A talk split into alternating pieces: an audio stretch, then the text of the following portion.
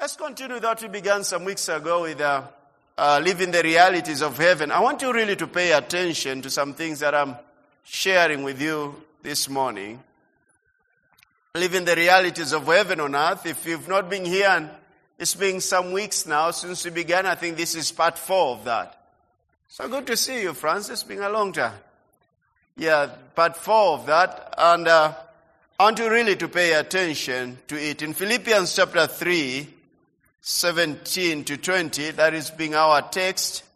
It says, Brothers and sisters together, follow my example and observe those who live by the pattern we gave you.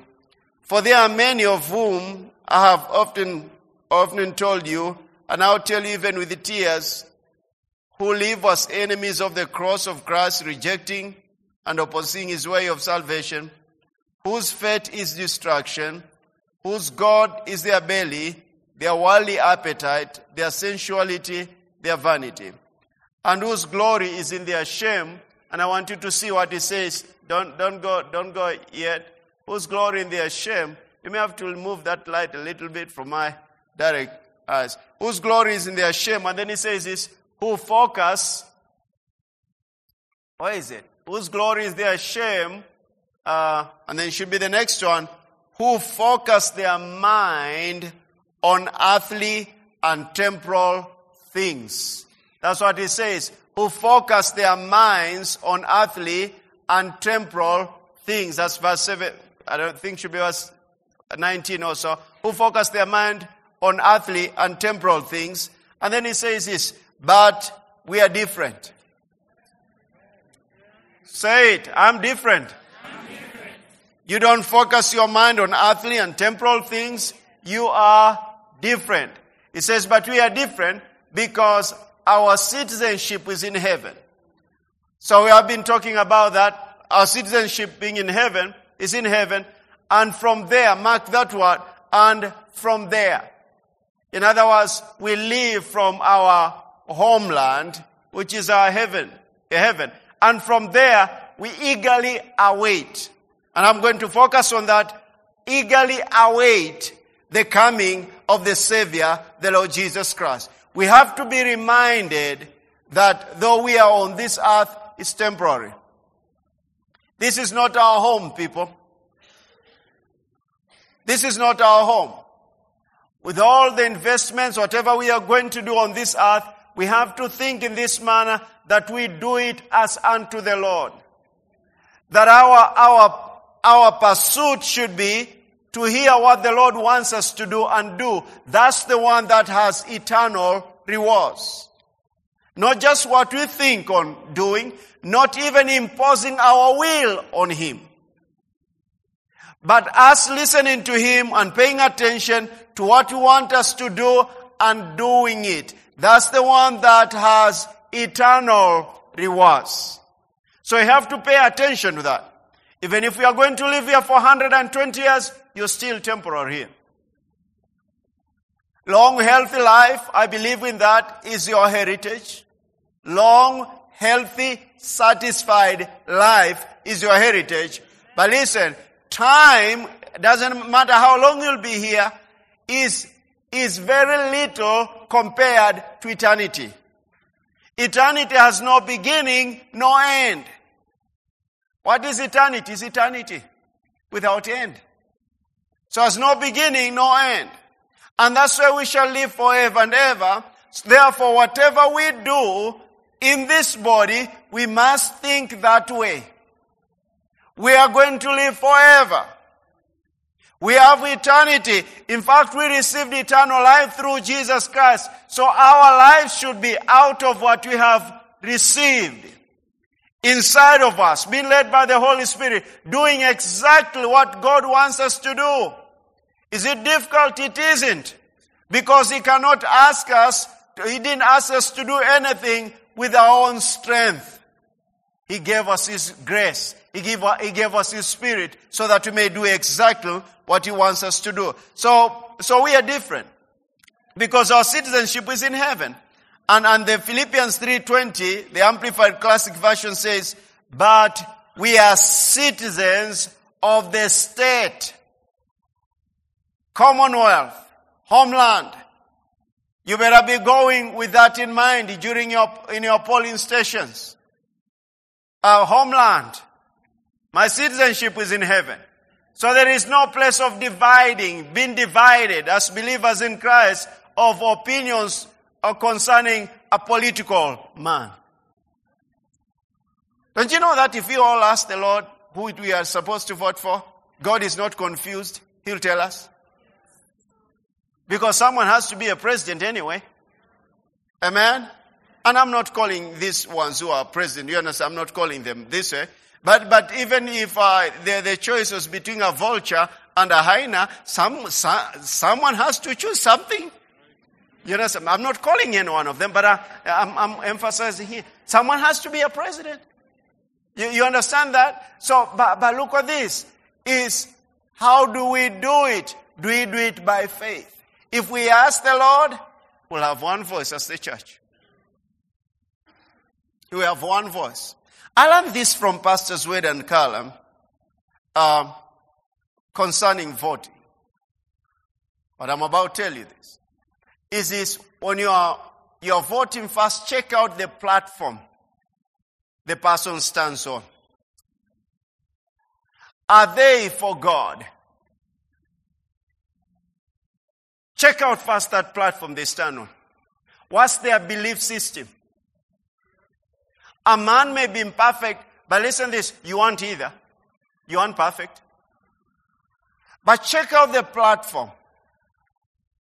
Now example, if the Lord told me to be to vie for the some position, don't you know you'll be voting a righteous man? but thank God that is never, because He told me exactly what I'm supposed to do. Now look, look at this. You check out the platform. I'm, I'm helping you here. Because I, I, had even someone uh, asking, like, how is pastor going to vote? I'm telling how I'm going to vote. You check out the platform. Where, what does the person believe? He may not be saying praise God, hallelujah, shout. I mean, he may not be saying that. But what do they believe? Do they believe in God? And then Pastor Wade and Carol say this. Are they close to the kingdom, even if they are not be- believers? Are they close to the kingdom? Are they inclined towards the will of God in their lives? Or everything they do is anti-God? Very important. Now you have to watch out because you can always say, tell where people are in their response towards God. You'll hear their words. Out of the abundance of the heart, the mouth speaks. They will speak. It is in them. They will say something. You understand? You know, even if you're my brother and sister, if you don't align yourself with the word of God and you, you don't value Christianity, you don't value my life in the faith, I, I don't care. I will not going to stand for you because I know who I was without Christ. I know how quick I was going to hell and now I have come in Christ. I value God. I value His word. I value faith. I value His people. I, I value the church. Pastor, are you, are you, are you campaigning for someone? No, I'm, I'm, I'm showing you the scriptures. I'm showing you what the word of God says. So you have to think that way. Listen, if you think of our citizenship is in heaven, and then you have to think in this manner, then my ethnicity does not matter. Let's go to Colossians 3 10 there, the Passion Translation. We've read it several times. In fact, I was right there, 311 actually. It's 311. In this new creation life, your nationality makes no difference. Your ethnicity. Thank God, you know, you, you hear people say, oh, I come from the coast, I come from, you know, Western, I come from Yans. That's fine. That's fine. But listen this, that should not, should not bring any kind of division in our midst. You understand? Because I, I don't speak your mother tongue. Should never bring any kind of division. In fact, I don't find it so kind if we are three of us and I, I am with my fellow, uh, I mean, you, the two of you speak the same, you know, mother tongue, and you keep going to your mother tongue, and I'm there. I don't find that kind. And I'll tell you, by the way, I don't appreciate you keep saying this and, uh, and on and on and on. Why don't you speak the language that you understand? That's not kind. I'm teaching you good manners uh, of how to relate with other ethnicities because you still have these tongues and this, this flesh over here. That's not kind. That's really not kind. You, you have to still go back to, is this good for all of us? You understand? So, then in this new creation, are we a new creation? Second Corinthians 5.17, we are what? New creation. We are in Christ, we are new creation. In this new creation life, your nationality makes no difference. Or your ethnicity. In other words, nationality is there. Ethnicity is there. Education is there. Economic status is there. But they matter, they matter nothing. Because however good your tribe is, if you don't receive the man from the tribe of Judah, you will not go to heaven. Oh, you know, my tribe will be, all of us will be going to heaven. No, you've been deceived. You understand? all of us from our tribe will go to heaven. No, you've been deceived. Unless you confess the, the Messiah, the Son of God. There's one man who matters. Jesus Christ of Nazareth. You confess him as your Lord and Savior, you'll not make it to heaven. So we are all one, we are going to one place. I, I didn't, I didn't hear you answer. Are we going to one place? So then in this new Christian life, your nationality makes no difference. Your ethnicity, education, no economic status, they matter nothing. They matter nothing. I really, I really value this church and for, for years what God has done in our, in our midst. Uh, because people serve you on Sundays, you didn't know what, what status they have in their workplaces. Doctors, they're still serving as an usher. You understand? Every, every kind of a person. You, you, you, you find them serving. And they are all educated than I am. And I can still talk to them. They can tell, no, you're not educated as I am, Pastor. That, that's humility. And, and that, that's how it should be in the body of Christ. We should not come in with our status to church. We should come with the mindset of, I am a new creation. She's my sister. He's my brother. We are all one. So have I given you a platform of how to vote? Have I given or you or are you set on your ethnicity? are you cast on stone concerning your ethnicity? You better ask the Lord. Really, you better ask the Lord. And, and, and genuinely, and genuinely ask Him. And tell Him, Lord, if there is any time you need to speak to me, it's now. And stay right there until you hear the voice. And remove that person from your mind, the one you've been thinking about. Unless the Lord has already told you. You understand that? Okay. I, thought you were going to say, yeah. Do you all go to rallies? Political rallies? You see the way they do it? I thought you were going to be doing, yes, Pastor, hallelujah.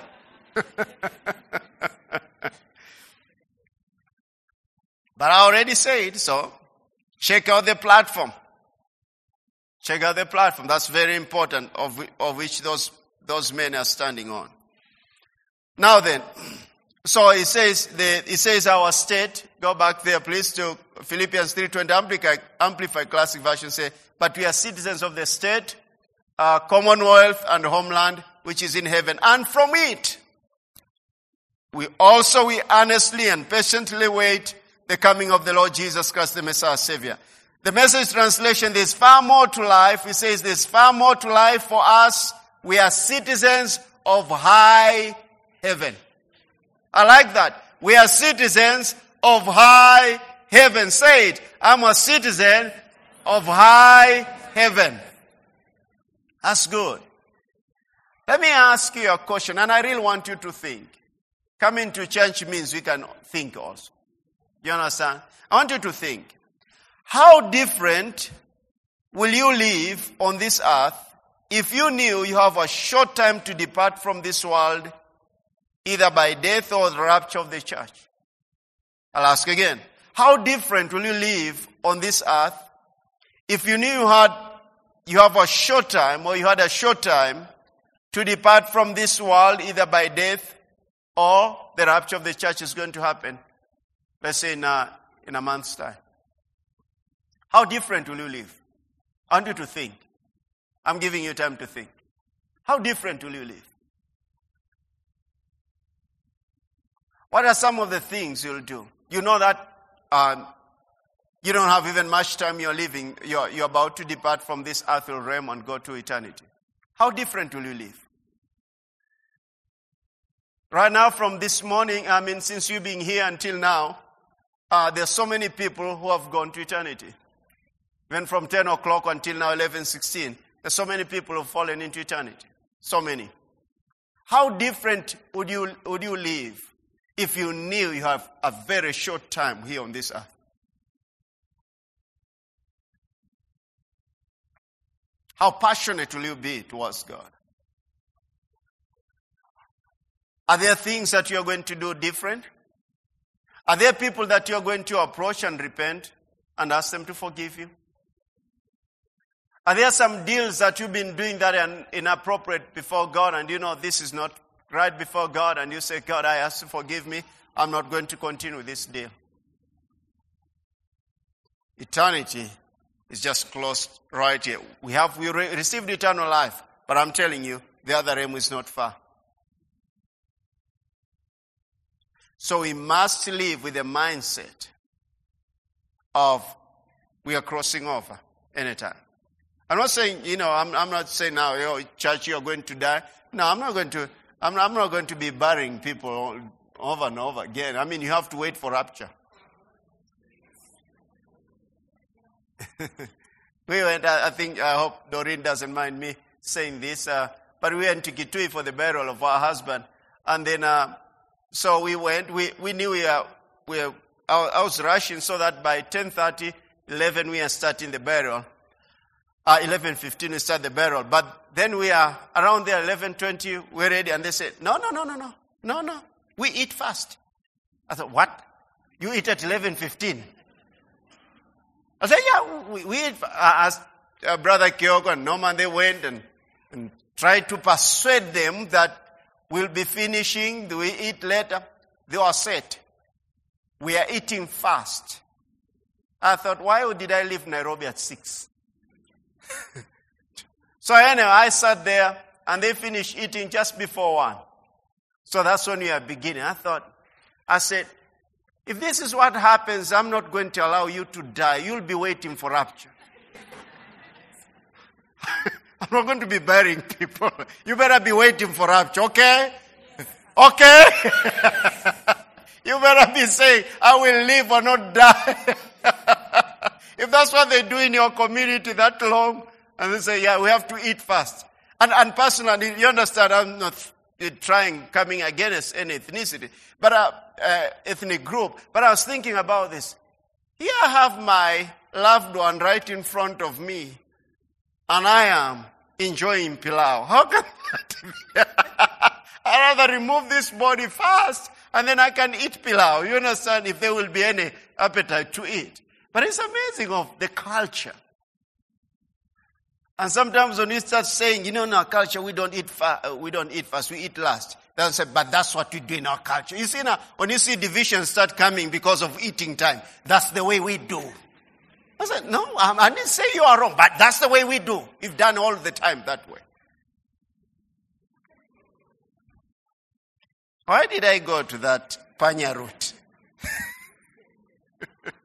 But I was surprised, really. Really surprised me that we had to eat fast. So anyway, we waited, but all went well after that. But then, uh, how different will you live on this earth? This you knew that you have a short time. Let's go to 1 John 3, 2 to 3. 1 John 3, 2 to 3. It says, Beloved, now we are children of God, and it has not been revealed what we shall be. But we know that when he is revealed, that's still in his coming, we shall be like him, for we shall see him as he is. Does it sound like the time that is revealed and his coming and all that?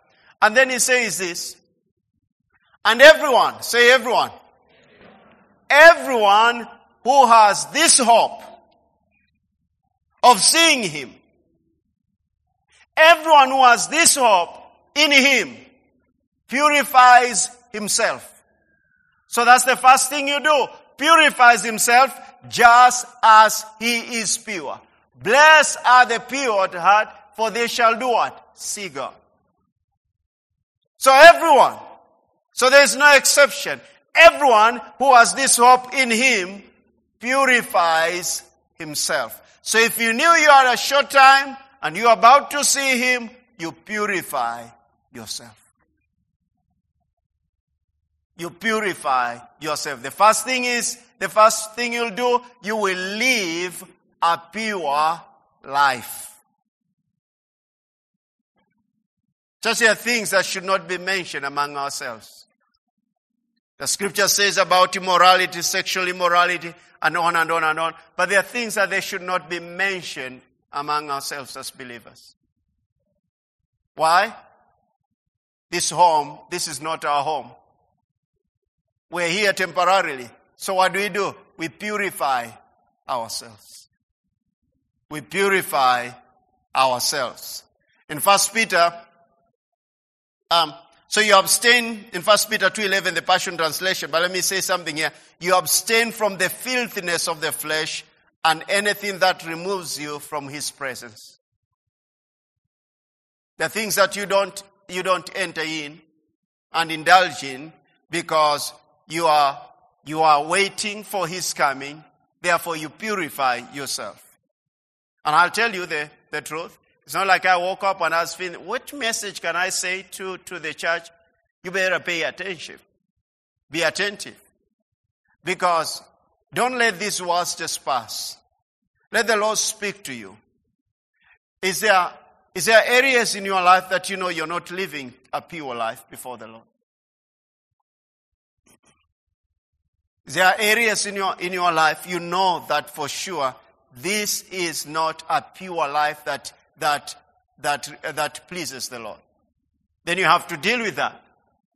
Not tomorrow, because tomorrow is not guaranteed.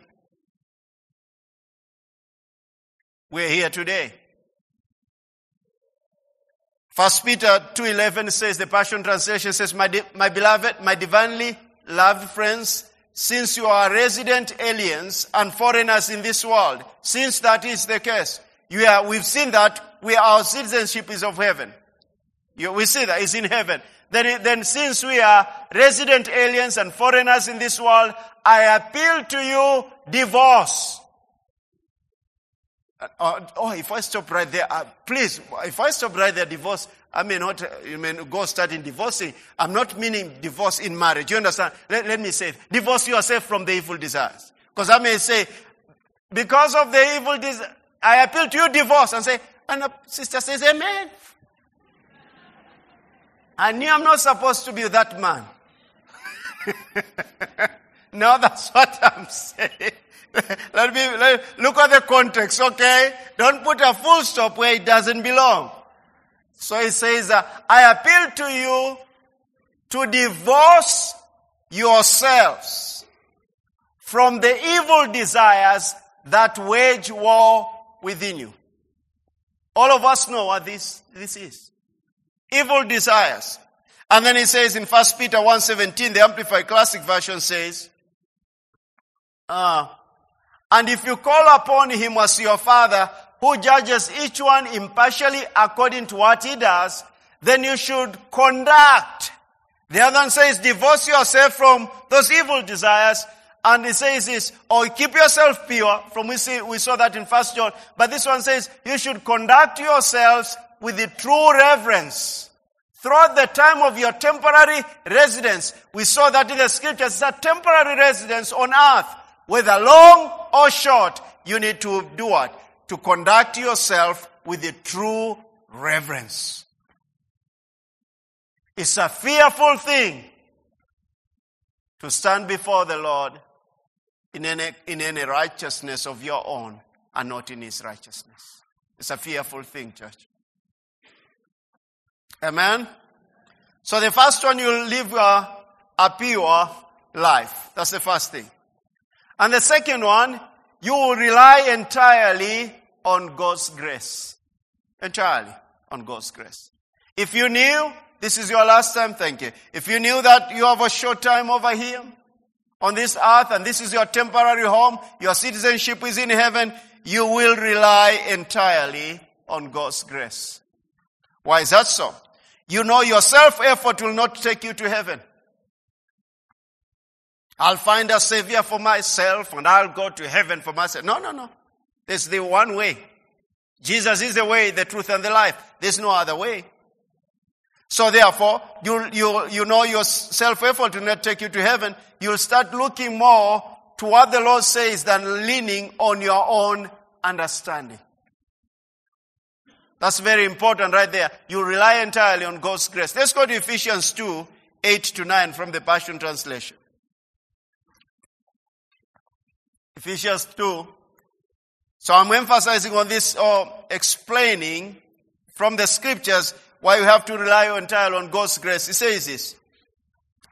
For it was only through this wonderful grace, say wonderful grace, that we have believed in Him. So you see, that's the grace of God. Nothing, nothing, nothing we did could ever earn this salvation. Nothing. In other words, if there is no salvation, there's no heaven. So nothing we did could ever earn this salvation, for it was the gracious gift from God that brought us to Christ. I'll say this and unannounced. Anyone watching? There are no many ways to God. Jesus is the way. Jesus is the way. No other way. And salvation is a gift. It's a gift. So it's received because it's a gift from God. So there is no, let me, then he says this. So, no one, emphasize that, will ever be able to boast. For salvation is never reward for good works or human striving. Never. It's a gift. It's a gift. It's a love gift from God that brought us to Christ. Uh, Apostle Paul says this in Philippians 3 9 uh, concerning the same that he, was relying on the grace of God. He says this, and that I may actually be found and known as him. He says, I'm pursuing God. That I may be found and known as in him, not having any self-achieved righteousness. Our righteousness is in Christ Jesus. And because of that, because of being in Christ, because of being in a new creation, we can stand before God with no sense of guilt, shame, or condemnation. Why? Because we are good? No, because He's good, because He sent the gift of love, Jesus Christ. So because of that, Father, I come boldly to the throne of grace that I may obtain mercy and find grace to help me in time of need.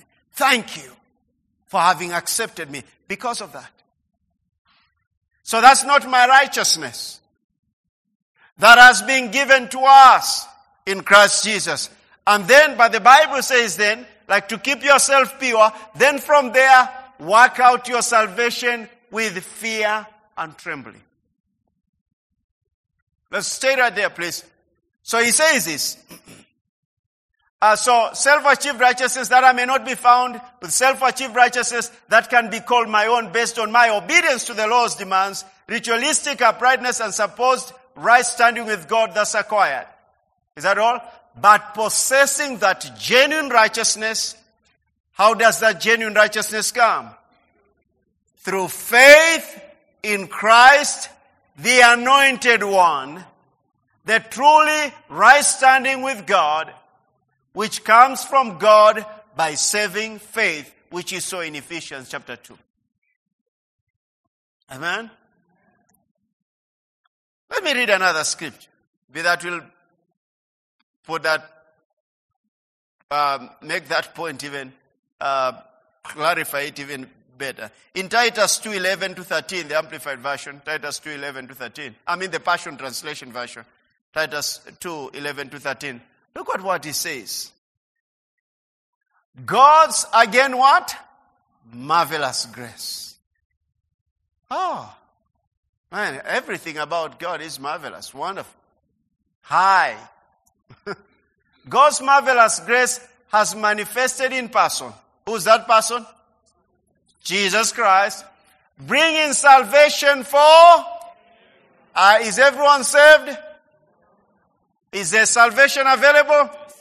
Oh, you didn't answer with enthusiasm. Is everyone saved? Is salvation available? Is that God's mistake? No. What is His will? That all may be saved and come to the knowledge of the truth, but not all are saved. Can I ask about prosperity also as believers in Christ? Is prosperity available? Is everyone walking in it? Is God's the problem? No. What about healing? Same. Same principle, church. God's marvelous, okay, is, is bringing salvation for everyone, and then go next there. This same grace teaches. Say, grace teaches. That's what he does. This is how the grace teaches. Teaches us how to live each day. As we turn our backs on ungodliness and indulgent lifestyles. If we have received the grace of God, that's what he says in, in, a, in, a, in Romans chapter 6. Do we continue in sin because we are under grace? No, God forbid. Because the grace of God teaches us how to live each day as we turn our backs on ungodliness and indulgent lifestyles and equips us to live self-controlled. Sometimes you don't like this one. Self-controlled. Let's read those words together so that you can have them in your mouth. Maybe you've not spoken for a long time. I'm self-controlled. Maybe you've been releasing yourself. Kujiwachilia. if you hear someone say "Could you kujiwachilia, be aware of that. People are not could wana kujiwachilia. Because you're supposed to be self-control. Could you Kujiwachilia meaning what? Self-looseness. No, there's no word like that. But, but look at this. Uh, so equips us. So since you've not, you've been saying more kujiwachilia than self-control. Let's say it together. Equips us to live what? Self-controlled, upright, godly lives in this present age. That's what grace of God teaches us. Is a saving grace, which is a gift, is brought us to the kingdom of God, but it didn't leave us there. It's not self-righteousness, it's the grace of God, but it didn't leave us there. This same grace teaches us how to live. What? Turning our backs on ungodliness and indulgent lifestyles, and equips us to live self-controlled, upright, godly lives in this present age. This is the person who's looking forward to the coming of our Lord Jesus Christ. What are we doing? Offering our bodies as a living sacrifice, holy and acceptable to Him. So the first thing, if you knew you had a short time, you rely, you live a pure life. Secondly, you rely entirely on God's grace. Thirdly, you will be watchful. Watchful. Watchful. Watchful. If you knew your life is short, and of course, even if it's 120 years, it's short compared to eternity, you will be watchful. Let's go read some scriptures regarding that. Luke 21, 34 to 36. We'll do a bit of reading this morning. Then you can go home and study. And then you can live a life of the righteous one. Amen? Praise God. You know, I can tell you, I can come around here and I'll tell you this. God is blessing you. God is blessing you, my sister. God is blessing you. I see you being blessed. I see you. And then I'm, I'm, I'm just, I'm just sliding. I see you blessed. And then you go, yeah. And then after that in the home, I say, by the way, I wrote, I'm blessed. How? But I can teach you some things that you can go and study. Amen? And then you start living it out and others say, how are you? How comes your life is different? Now, let me show you from the scriptures. Let me show you how to live. Because the grace of God teaches us how to live. All right, look at this then. Let's read a little bit here more. So what are we talking about? You will be what? Watchful. You know what watchful is? Can I read some definitions about watchfulness?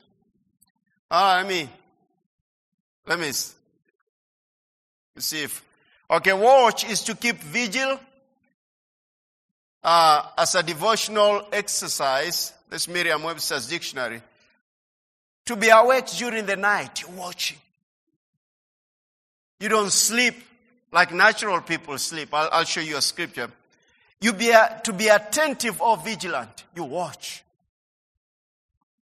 Pastor Wade taught me uh, in my driving. Of course, he was in the you know in the U.S. Army, and and then later on he was a leader in the gang and all that. He says I rose up in those echelons as, as a gang in in the gang, but but then he said, Davis, you must be aware of your environment wherever you go.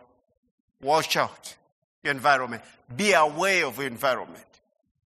You know, even when you are driving, don't just drive your zoo. Just observe, not in fear. Check out your environment. Be aware of environment. That's watching. Be watchful. Be watchful. Every place you go, be watchful. You know easily those who are tricked because they're not watchful. You know, you know, I don't understand that you'll be walking in town and someone tells you that you can win a million shillings. And then you stop to listen to them. I mean, how? You, you understand? How? Who's going out giving their million shillings to you in town? How? How can you even pay attention to such a person? And I've, I've seen that person sends a text. You know, you, uh, so you've, uh, we've sent you 15,000 shillings, and then they say that uh, the uh, balance, it doesn't have anything. So I see a text. First time I saw it and I sent that, I responded. Uh, just to let you know, I know your foolishness. I think I have even that, that, that. I'm aware of your foolishness. But I want you to know this Romans 10, 9, and then I quote that scripture you can be saved from it. Understand that? I mean, you expect me to call back and say, How much? You send me this man. Why? You understand? don't be duped so easily. There's no one in this city looking to give for you money except that you should believe in God and He brings it. And He has a way of bringing it, not those ones. No one down the streets. That's people who are not what? Vigilant. We pray for this envelope. I remember my dad, my dad, oh, Uh, last year, I think last year over Christmas, I think it was last year, I don't know what, what, what year it was. We laughed and laughed of all those people who have been duped among, among the family members. You know those games people, person thought he was going to get money and it was just I know, devious. But my dad, I remember I was a small boy. But I could understand. Maybe I was in standard six or seven or five. I'm not so sure. But he left my home and he went to Mombasa town. He was going for money for insurance, for his insurance and some, some amount of money. And then he went and withdrawn that money and he's walking in town. And then uh, a certain big envelope was thrown in front of him. that was in the 80s. And he thought that someone has dropped it. You see, he has money, But there's one, some bigger envelope that has been dropped and it had not, you know, protruding. Then the, a certain guy picked it up and told him, shh, quiet, quiet. Meaning that the one in front is the one who's dropped, so don't, don't, just, quiet. He said, we can, we can split it. We don't need to have any alarm, you know, put an alarm regarding this. And then, uh, can you imagine my dad followed that guy? My mom could not understand getting married to such a husband. I remember I was small. He came like he had been rained on in the evening.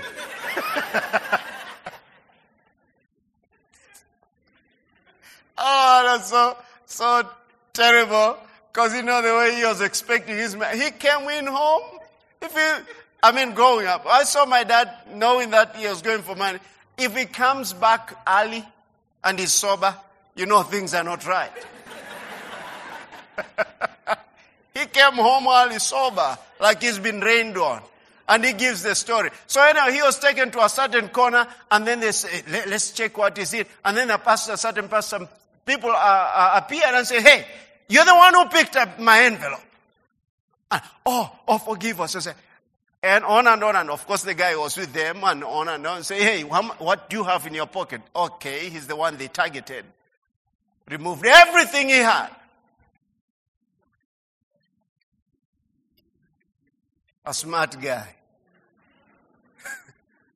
Can you imagine all that? Uh, my mom could not understand. The word she kept using was tama.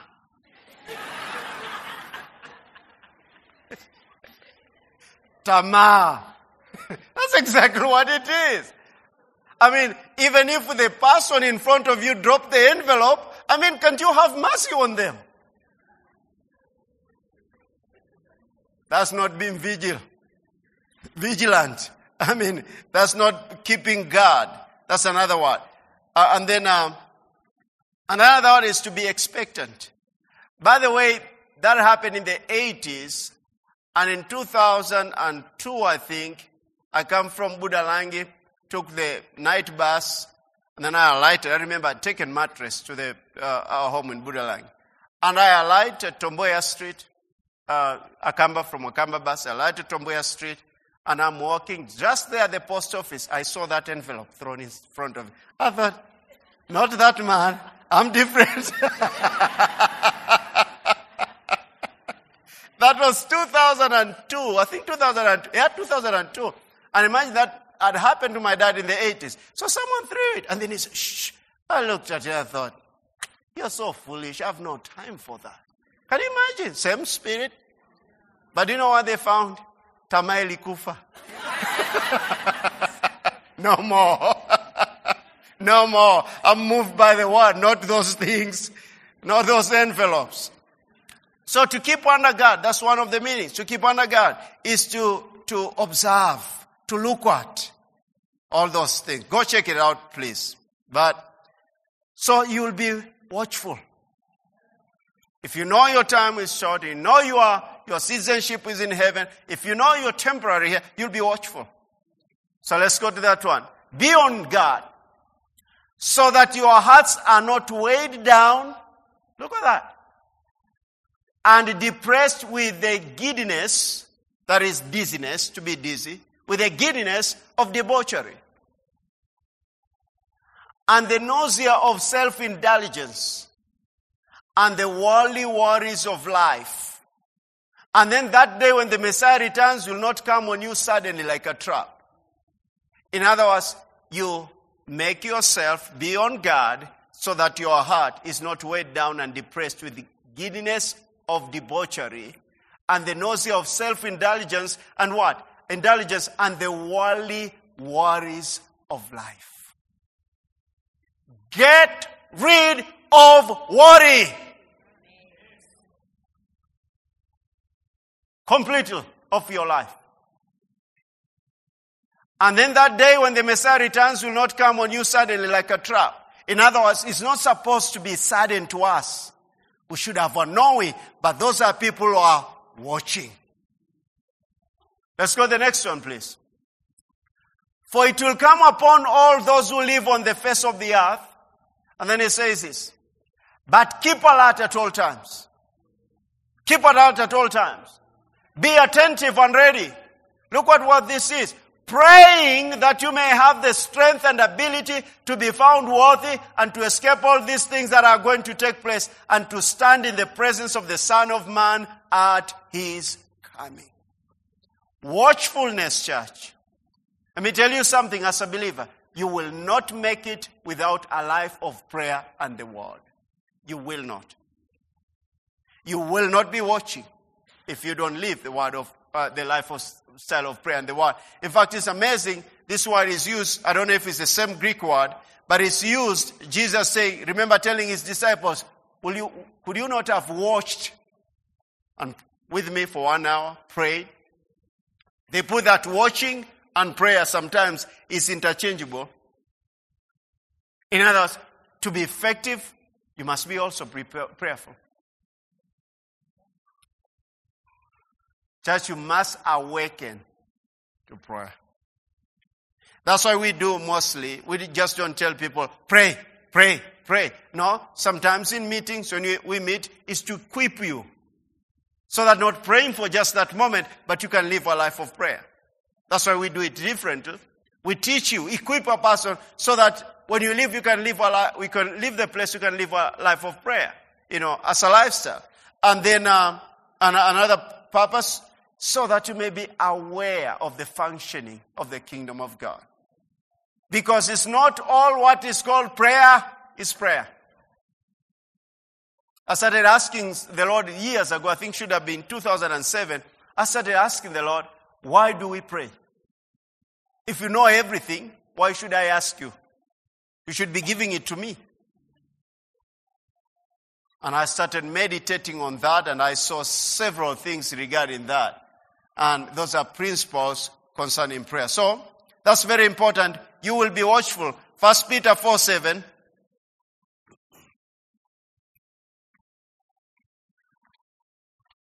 Be attentive to these words. First Peter 2 7, 4 7, it says this. The end and culmination of all things is near. The end and culmination, that's the amplified version. The end and culmination of all things is near. Church is near. Church, I'm saying is near. Therefore, be sound minded and self controlled. You see, kujiachilia tena is being removed away. And, and be self controlled for the purpose of prayer. For the purpose of prayer. Staying balanced and focus on the things of God so that your communication will be clear, reasonable, specific, and pleasing to Him. How's that? And pleasing to Him, that word is what? So that you can be given to prayer. I have to check it out. That that's not clear at all. I'm seeing heart. Okay, okay. So is that Okay, that your communication be clear, reasonable, specific, pleasing to Him, that you can be given to prayer. So don't forget about watchfulness with prayer. You must live a life of prayer. Church, not when you have a need, and not your, what they say, quote unquote, praying for food. No. As a lifestyle of seeking God. Do it every day. Not as a duty, but as an enjoyment time to stand to be in the presence of the Lord. You'll enjoy it. I call it praying from His presence. You'll enjoy it. So are you seeing that? Are you seeing watching has a lot to do also with prayer? Let's read the same from 1 Peter 4 7, the Passion Translation. Look at this. Since we are approaching the end of all things, let's read it together. Be intentional purposeful, and self control so that you can be given to prayer. Watchful, purposeful, intentional, purposeful, and self control so that you can be given to prayer. So you be, you will be watchful. A life of prayer. That's a balanced life. That's a self-controlled life. That is a purposeful life. That is intentional. And then in the Revelation 16:15, Revelation 16:15, the Amplified Version says this. Look at, look at what he says. Behold, I'm coming like a thief.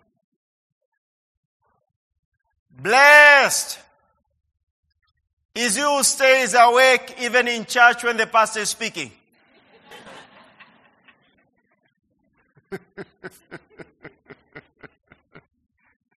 now everyone, I have everyone's attention now. Because they, they want the blessing. You see, Brother Francis, they want the blessing. They say, they say, yeah, I want that. I want that. Behold, I'm coming like a thief. Blessed is who stays awake and who keeps his clothes. Stay dressed. Dressed up. That is staying spiritually ready for the Lord's return. That's keeping your clothes. So that he will not be naked, which is spiritually unprepared, and men will not see his shame. Wow, that's a mouthful, yeah?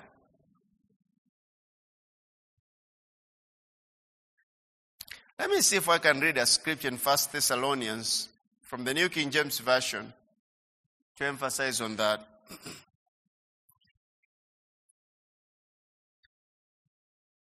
chapter 5. Have much time here. Let's see. Let's start from verse 1, the day of the Lord. First Thessalonians. I'm reading from the New King James Version. But concerning the times and the seasons, brethren, you have no need that I should write to you.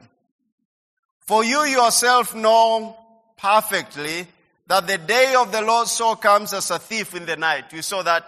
We, read that scripture, yeah? The day of the Lord comes as a thief in the night. Go next one.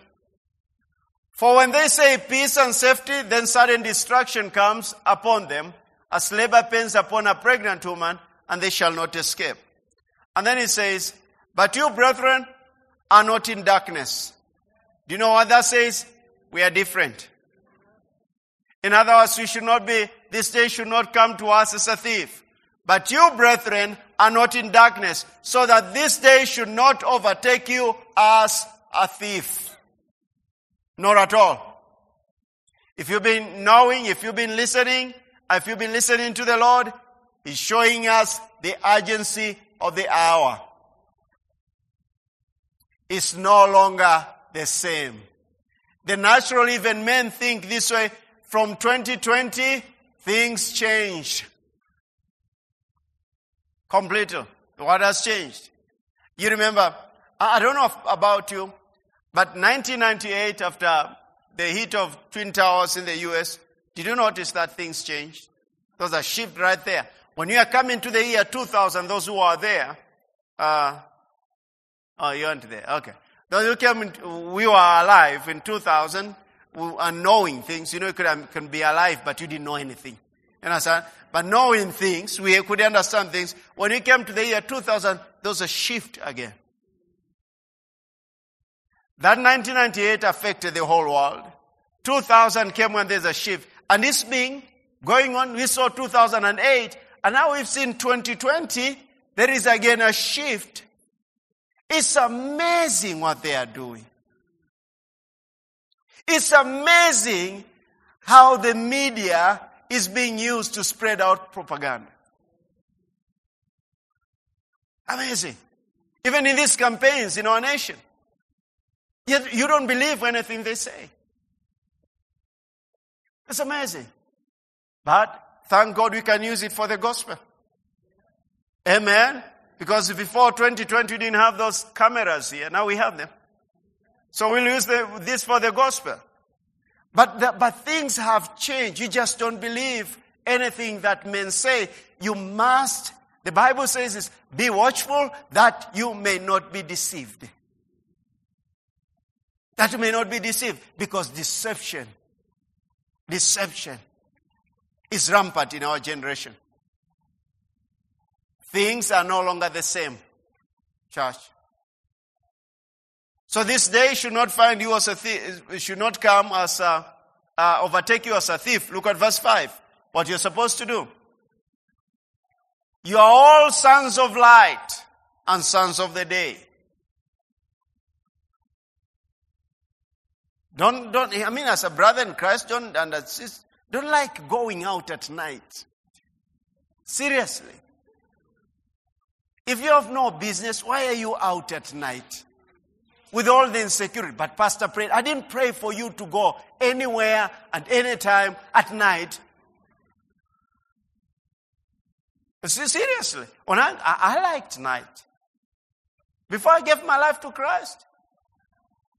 I'll come from because I traveled at night. Specifically, I have to come at night. I needed to have some mirror that night. I need to have drinks at night. So I enjoyed night all the time. I didn't, I'm, I'm telling you the truth. When I got to the town then and, and this night, I became alive. The darkness, when it started becoming dark in the evening, I became alive. I was a man of darkness, of the night. When I gave my life to Christ, that was it. In my village, they say this. Yule mwanaume anaingia nyumbani na kuku. Jonas, I'm one of them. Kuku zikiingia mimi pia niko ndani. Have you noticed chicken don't stay at night outside? They have time from 6, 6.30, cock, cock, cock, back, back in, back in. So I'm that kind. You think I'm that chicken? I'm chickening out anything? No. I'm a person of the day. I've no business at night. But they are believers, whether they have no business in town, in the evenings they are going towards town. What are you going to do? Are you born again? and, and I have maybe even sisters here in, in the Lord and they don't understand their husband. What are you, what were you doing until 1 a.m.? Do you drink? No. Where are you? Are you know, you know, there's no reason for being there at night. Amen? There are things that should not be among believers at all. My husband came at 11. From where? I don't know. Did they tell you where they are from? They have no answer. They come home. Is your husband born again? Yes, he is, but why does he come home late? There are things that should not be among believers. Now understand when you've traveled and on and on, that's not what I'm talking about. But I'm talking of brothers and sisters of the night. Those are the ones I'm talking about. we are sons of light and sons of what? Let's say it together. This is deliverance. You are sons, you are all sons of light and sons of the day. We are not of the night nor of darkness. Okay? Alright, it goes next one, says this. Therefore, let us not sleep as others do, but let us what? Watch and be sober. You can't be sober if you're an alcoholic. Even to know when the Lord is coming. Really, even in the natural, you can. That's why believers don't take alcohol. Your spirit filled keeps you alert. Is that, yeah, that, therefore let us not sleep as others, but let us watch and be sober. The next one goes on. For those who sleep, sleep at night, and those who get drunk are drunk at night. Go the next one. But let us who are of the day be sober, putting on the breastplate of faith and love, and as a helmet, the hope of salvation. You miss a good place to shout hallelujah. God did not appoint her to wrath, but I'll, I'll, I'll not continue. Let, us continue. There's some few words there. It's important. You can go read in your own time. But listen to this. For God did not appoint us to wrath. That's why I believe we go home, then tribulation on the, on the earth. No tribulation, then rapture. I'm a believer of going home. Why? He did not appoint us to wrath, but to obtain salvation through our Lord Jesus Christ. Have we obtained salvation? We will not be here during the tribulation. Go next. Who died for us that whether we wake Is it we wake or we awake? We wake or sleep, okay? We should live together with him. And this is what he says. Verse 11. Therefore comfort each other and edify one another just as you also are doing. That's what I'm doing. Alright, now. So the first one is what? You live a pure life. Secondly, you rely entirely on God's grace. Thirdly, you'll be watchful. Let's go quickly to Mark 13 from the Amplified Version, the 3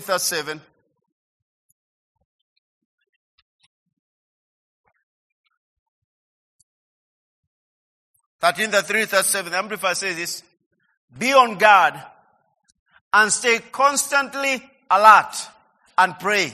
Are you seeing the part of prayer there? Church, you can't avoid this.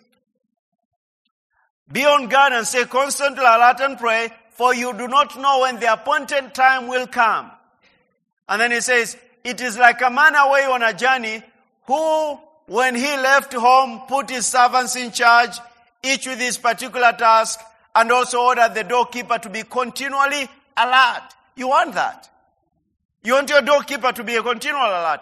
Therefore, be continually on the alert, for you do not know when the master of the house is coming, whether in the evening or at midnight, or when the rooster crows, or in the morning. Stay alert. In case he should come suddenly, uh, suddenly and unexpectedly and find you asleep and unprepared. And then he goes on to say this. What I say to you, I say to everyone. Let's say it together. Be on the alert, stay awake, and be continually cautious. Watch. Watch. Don't behave like the world. Don't behave like the world. Don't talk like them. Don't, don't learn their vocabulary. Don't, don't walk that way. And I've done a lot of reading. But I read a scripture in Revelation 3, 1 to 5, the Amplified again. And then I'll go to the last point. The last point with, diff, with many other things inside. You understand? So it's not the last like I'm going to mention it. It has some other things in it, okay? Is that okay with you? All right. Let's feed you, feed, feed you the word. Now look at this. What, what, this is, these are the words of Jesus himself. To the angel, divine messenger of the church in Sardis right. Just think about this if it was in the, in this church now. Now, the Lord speaking to us. These are the words of him who has the seven spirits of God and the seven stars. I know your deeds. You have a name, reputation, and that you are alive, but in reality, you are dead. You have a reputation. People think you're alive, but in reality, you are dead. Wake up! Can you think about all these scriptures about wake up and, we, and, and God expects you to sleep in church? Huh? It cannot be. Wake up and strengthen and reaffirm what remains of your faithful commitment to me, which is about to die. For I have not found any of your deeds completed in the sight of my, the sight of my God or meeting his requirements. Go next one. So remember and take the heart the lessons you have received and heard. Keep and obey them and repent. Listen to what he says that about repentance. Change your sinful way of thinking because that is what causes someone not to be alert. Change your sinful way of thinking and demonstrate your repentance with new behavior that proves a conscious decision to turn away from sin. So if you are watchful, we live a repentant life. Watchfulness really is having a repentant heart. Even if you stumble, forgive me. Forgive me, Lord. You're fast, you're quick to repent. So then, if you do not, you do not wake up, I will come like a thief, and you will not know what hour I will come to you. And then he goes, but you still have a few people. I think that's fine. Uh, Oh, let me read that. But you still have a few people in Sardis who have not soiled their clothes. You don't want God talking to you that way, soiling your clothes. Especially a grown up, you've soiled your clothes. This is for believers. You know what soiling is? Huh? Sio kucheza na mchanga. You know that. You've soiled your clothes. You've, you've not, I have a few inside this who have not soiled their clothes. In other words, they're in the church, but majority of them had soiled their clothes. That is, contaminated their character and personal integrity with sin. Let me say something, church. And I know this is for someone and once.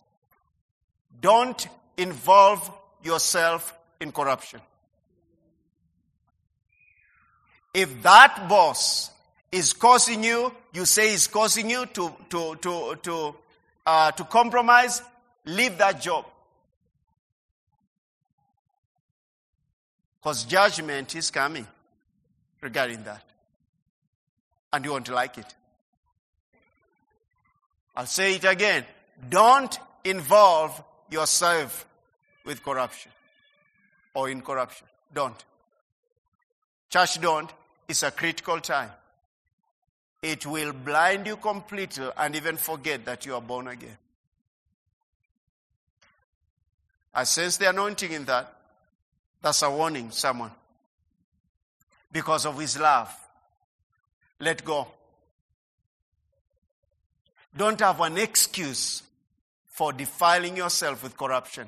Is a spirit that is blinding many, has blinded many in this nation. Us to be sons of the light, we must stop that.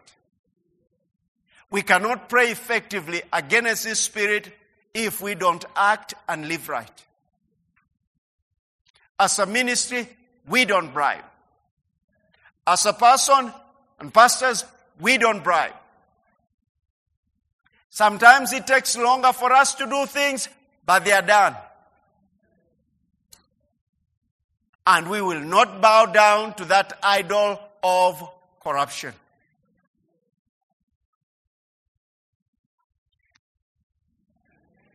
Can I hear your response? Amen. Amen. Don't. Just don't. Don't talk their language. Don't say it. Don't even entertain it. Just stop it. They say if it's corrupt deal, there's some some reason recently they are a certain individual came with this compound I was I was in here something concerning registration and said that uh, uh, we need a facilitation fee. They use now, they, they have sophisticated languages. I said, well, we've come from far, we need a tax. I thought, I'm generous. They've been here, we didn't cook anything for them, give them lunch. I said, Miss Ruth, that's fine. What's, what's that? Oh, they, they want, say, can we have some lunch? That's fine. Give them. They should not ask, but that's fine. That's not being corrupt. If you come, uh, you do something and I'm appreciate that, I'll do for that. Oh, we came from far. That's fine. we and we've stayed here for hours, yeah. Then, okay, give them then. Then within a short few minutes say, no, that's not enough. Ooh. Now that you've crossed another, another realm. That's not enough. We shall get at least 10,000. What? Uh, it 10, 10, 10, 5, 5? I said, tell them to come here and meet with me. Go with Miss Ruth. Then uh, tell them to come because I needed to see their faces now to tell me that we are given. So now that's not now generosity and kindness. That is a demand. That's bribe. I was in the hospitality there. Say, come. They tell them to come over. They tell them your director is calling them. They, then they say, oh, no, if that's the case, then if, if you all finding is too much for us, then I'm not going to go. That's okay, leave it. Miss Ruth lifted her finger. She crucified those people and let them leave. Now where do you go to the stage? There's no longer taxi. Go to the stage, board matatu. Not a single coin. So in fact, if my boss came here, at least we have 60,000. Say, you will not get it. No. Remember Jesus tell, tell, telling, uh, uh, you know, who was that? Who was, was, who was that? Oh, he said, tell that fox. F-O-X. You know, sir, those are kind of foxes that you don't accept. It's taking longer, but we'll have it registered. Even if it takes uprooting someone from that office, there will be. We pray. Okay, why did I go into that? The soiled one. The soiled there. Let's go quickly. Look at verse 5. Uh, he who overcomes the world through believing that Jesus is the Son of God will accordingly be dressed in white clothing, no longer soiled, and I'll never blot out his name from the book of life, and I will confess and I openly acknowledge his name before my Father and before his angels, saying that he is one of mine. Oh, you want God to say that concerning you? He's one of mine. Remember, our citizenship is in heaven, so it's not like when you go there, right now saying, He's one of mine. He's one of mine. Look at this faith. He's one of mine. She's one of mine. That's wonderful. That's blessing after blessing and after blessing. Now, lastly, the first point was what?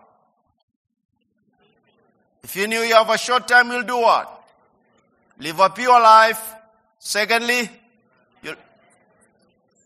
huh? You'll entirely rely on God's grace and, and thirdly, you'll be watchful. And the, fa- the last one is you will warn others. You'll warn others. You'll tell others. We'll go telling others about it. How much do you love your so called friend who's not born again if you never tell them about Christ? How much do you love them? Do you want them to burn in hell and they are, they are remember, so and so knew all this and never told me for all eternity? I've done that to, to even Muslims and Hindus and tell them, excuse me, you know, this, and a certain gentleman, ah, he's, he's so, you know, he's just a good man. He's in his 70s. I told him, brother so and so, Mr. So and so. He say, yes.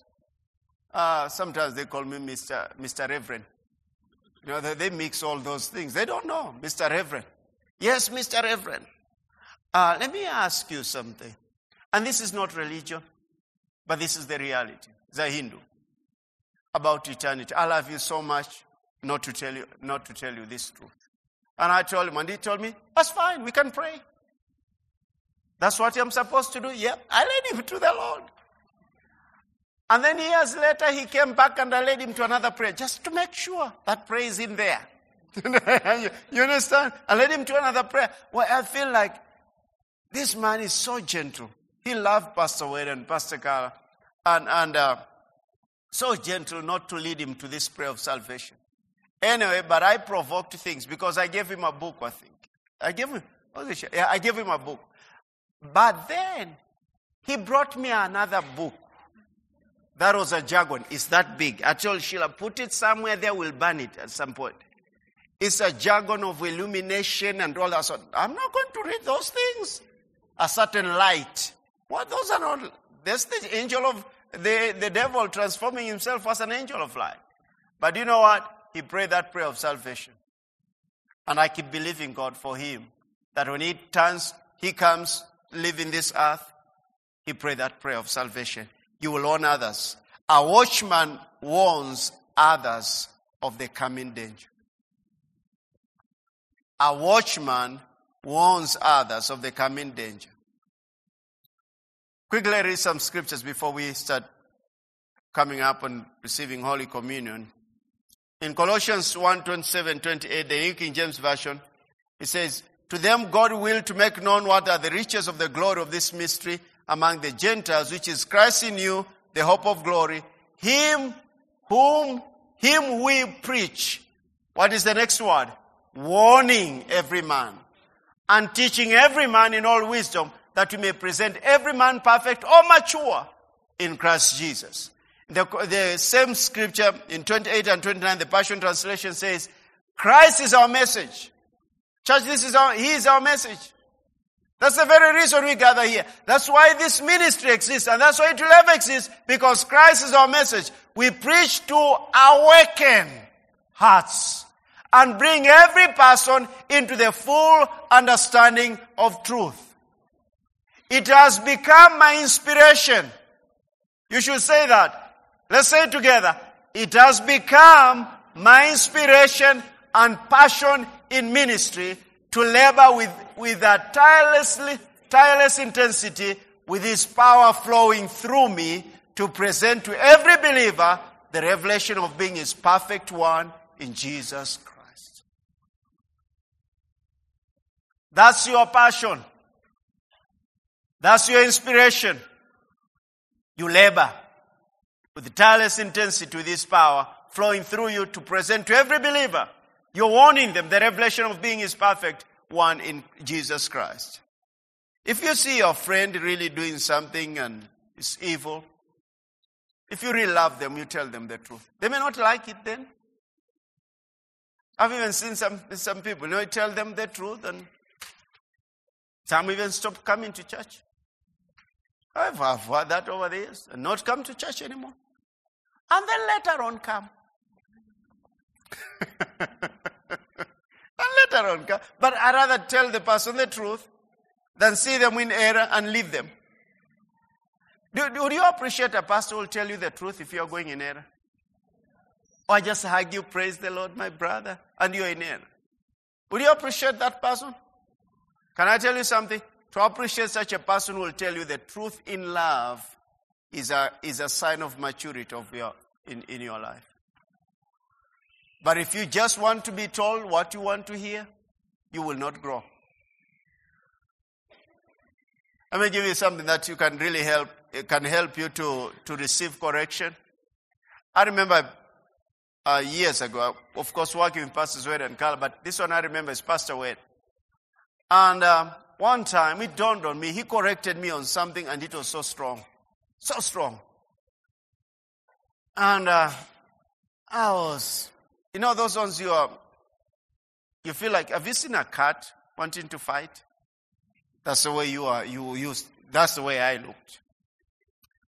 And um, those are the things you walk to the washroom. You look at yourself in the mirror and ask yourself, what are you made of? Seriously, what are you made of? Are you going to be puffing around because of your correction? And this is what the, Lord, the Spirit of the Lord spoke to me. Uh, Davis, if you talked good about you, would you have liked it? Oh, yeah, why not? Who hates that? And say, so then if you're being corrected, why don't you accept it? I'll say, yes, sir, I'll accept that. That has helped me. Anyone who likes when people come around and they talk good about you? Huh? Even if you're shorter like me and you're told you're tall. Even if you feel tall a little bit for a short time. Anyone who likes that? What about if someone who loves you and tells you the truth, you know, this, the way you've been acting is not right, and, and people not to act the way you're acting? How do you feel? Why don't you accept that? You may not feel well at that time, but just accept it and say, you know what? That's fine, thank you. In fact, the, the right thing to do is this. Thank you for telling me. That's the beginning. You say it by faith. You feel like, is that what you've been thinking about me? You know, you feel like answering that way. But, but start with this. Thank you for being, for telling me about that. I know I don't feel good about it, but thank you for telling me. And then you go the next thing, and God will help you. That way you will grow. But if you are the kind, anything that touches you a little bit,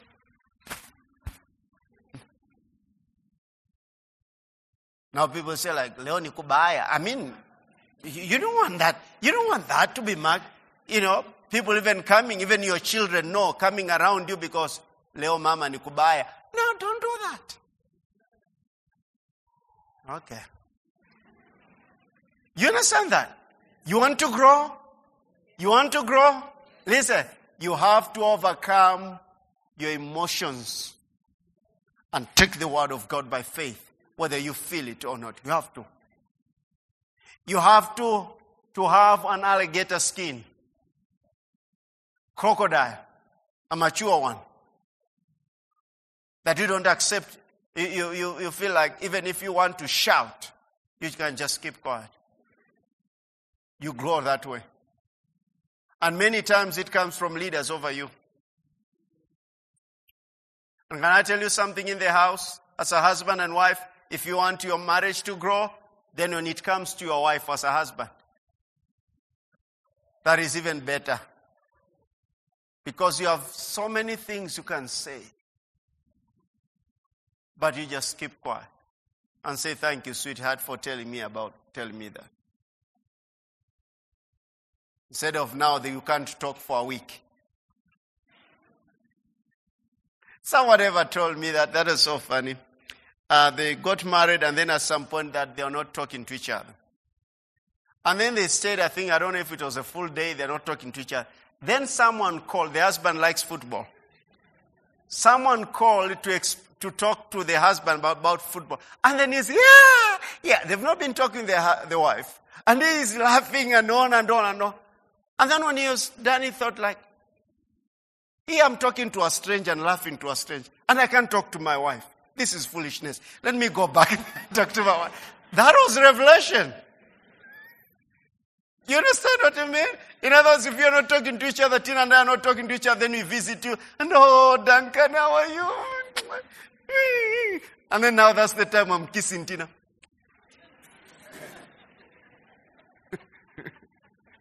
Was what a lady who, told me also. The, the husband acted that way. That they, they, they have not been talking even for weeks. And then say, well, let's go for dinner. And to meet a certain family. And when they go there, and then that's when, seriously, he puts his hand and says, oh, sweetheart. That woman said, I was fed up at some point. I said, no, don't touch me. Before people. I'm telling you the truth. Verily, verily. He said, don't touch me. Before people. She said this, I was fed up for that fakeness of life. I was done. And when you are done, you don't live together anymore. I don't, I'm not advocating for that, but you know that, you know what I mean? Okay, let's go to Ezekiel quickly. Let me finish this. Why did I go? Why did you make me talk all about that? Ezekiel 3:11. Listen to this. Say to them, as I live, says the Lord God. Don't forget this. I have no pleasure in the death of the wicked. It grieves the heart of God. Read that whole chapter 33. It grieves the, the heart of God to have to do what? For a wicked to die. But do you remember what the scripture say? Precious in the sight of God is what? The death of his saint. So tell others. It doesn't give them pleasure for a wicked man to die, but that the wicked turn from his way and do what? And leave. Give others good news and, and turn, turn from your evil ways. For why should you die, O house of Israel? Or why should you die in your sin? God paid the price. God takes no pleasure in the death of the wicked. Love people, tell them the gospel of our Lord Jesus Christ. In Acts 3:19, quickly the amplified version, he says this. So repent, I'll go up there. So repent, change your inner self, your old way of thinking, regret past sins, and return to God. Seek His purpose for your life so that your sins may be wiped away, blotted out, completely erased, so that times of refreshing may come from the presence of the Lord, restoring you, look at this, restoring you like a cool wind on a hot day. God is for restoration. Restoring you, let's read it together there. Restoring you, say restoring me. Restoring me like a cool wind on a hot day. But what does he say? Repent. What's that? Change your inner self, your old way of thinking. Regret past sins. You are living as a person knowing that anytime I'll be leaving this place and I'll be going to eternal home. But before then, remember one of the advantages I told you or the importance of living um, uh, as a citizen, if your citizenship being in heaven, one of the important, thing, important things that you'll experience is this. You will be aware of your heavenly assignment. And being heavenly minded and you know your assignment, you cannot live as a sinful life, in a, a sinful life. You cannot live like a person of the world. You'll think different. You'll act different. You'll live a repentant life. You'll keep your life pure. You will be focused on His will and His purposes for your life, and you will fulfill it and go home. Live a fulfilled life on this earth, and lastly, you go home to be with the Lord, and there He was in eternity. Just for you. Amen? Church, Jesus is coming soon. Jesus is coming soon to take away the church. You go read the book of Peter, it says that some will stand, will stand up in the last days saying, Oh, we've had that for a long time. Yeah. It's already written. That answer is there. Oh, I had it in Sunday school. I thought he was going to come when I was in Sunday school. Yeah, it's there in the Bible. The Bible says those are foolish ones who think that way is coming. For a day to Lord, to the Lord is like a thousand years, and a thousand years is like a day to the Lord. He's coming. Get ready. Make your life presentable to Him. Let the word of God, uh, John 17, 17 says, John 17, I think 17, 17 says, sanctify them with your word. Your word is truth the sanctification. What, does, what is it that will separate us? Keep ourselves in the Word, keep a life of prayer, and listening to the Holy Spirit. Your life will be effective. God wants you whole, prosperous, strong, healthy, serving Him as if the day of His coming is today evening. Amen? Did you receive anything out of this? Stand up on your feet, please. I know you've been sitting for a long time. Hallelujah. Hallelujah, hallelujah. Thank you, Lord. We're about to receive Holy Communion, but before then, I want. Let me pray for you first, before even you receive Holy Communion. Father,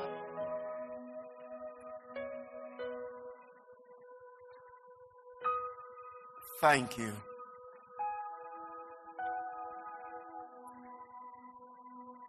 thank you for your people. You love every one of them with unconditional love.